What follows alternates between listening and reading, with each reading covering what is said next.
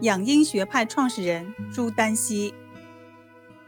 朱丹溪是元代著名的医学家，生活于一二八一到一三五八年，名郑亨，字延修，浙江义乌人。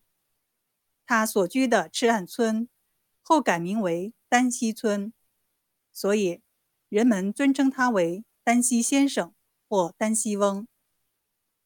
朱丹溪倡导滋阴学说。创立丹溪学派，后人将他和刘完素、张子和、李东垣一起誉为金元四大医家。朱丹溪自幼聪明，又善作诗画，一挥即成。可惜家庭不幸，十几岁时父亲因病去世，丹溪和两个弟弟都尚年幼，靠母亲一人支撑，苦不堪言。母亲教子有方，对儿子有恩且严。朱丹溪的童年就是在贫寒和严格的家教中度过的。朱丹溪三十岁时，母亲患病，请了许多医生都治疗不好，于是他立志学医，日夜攻读《素问》等书，克服了学习上的种种困难。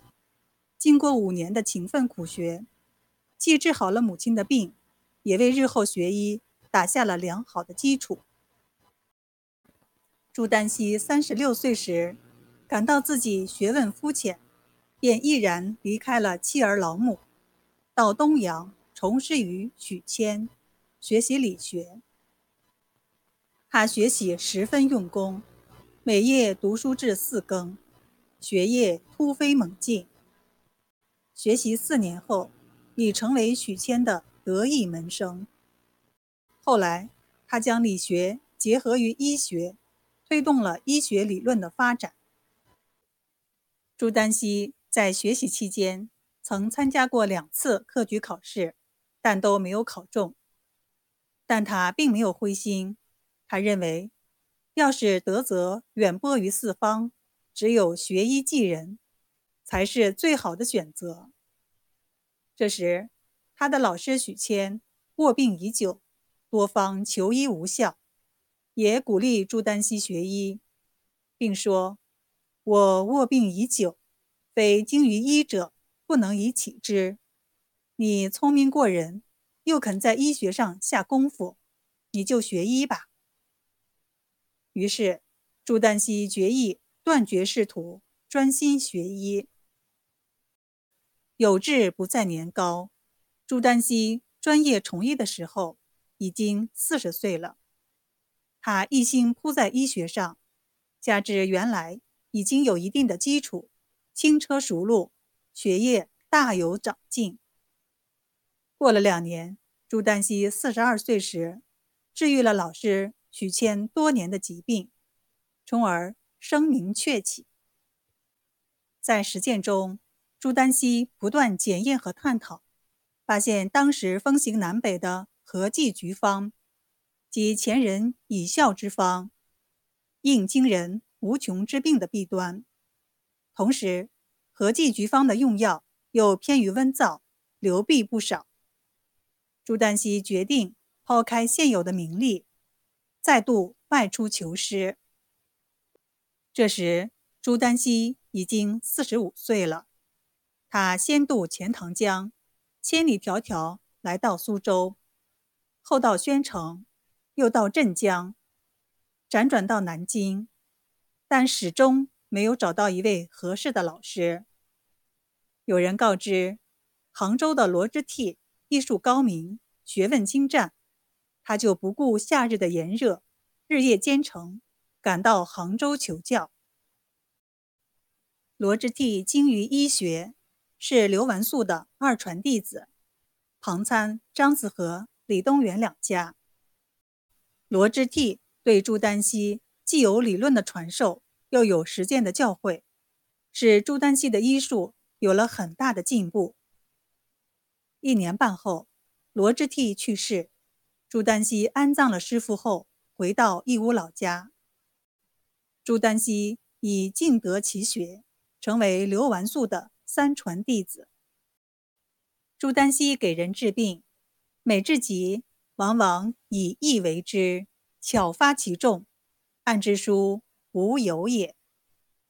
当时乡里的医生循规守旧，对朱丹溪的疗法和医理大惑不解，甚至嘲笑排挤他。朱丹溪也不争辩。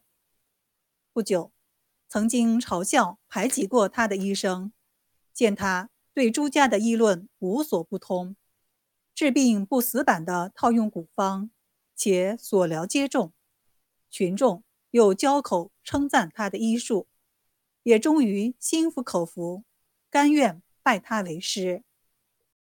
朱丹溪不但医术高明，而且医德高尚，为贫穷的人治病不取报酬，又因贫困而无处求医的，送药送医上门。即使远在百里，亦不辞辛苦。有外地人因病来请，不论大雪大雨，无不及时前往，并说：“病人度客如年，怎么可以自图安逸呢？”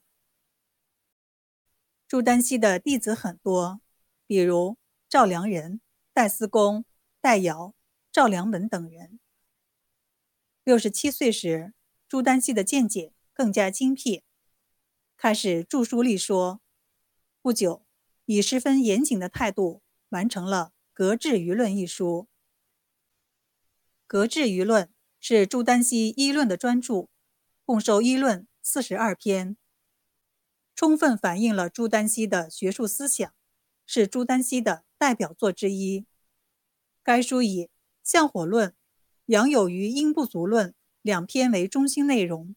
创立阳常有余、阴常不足的论点，强调保护阴气的重要性，确立滋阴降火的职责，为倡导滋阴学说打下了牢固的基础。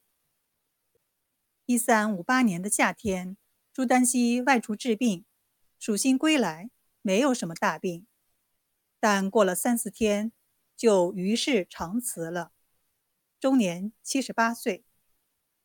临终前，他对侄儿说：“医学亦难矣，如景致之。”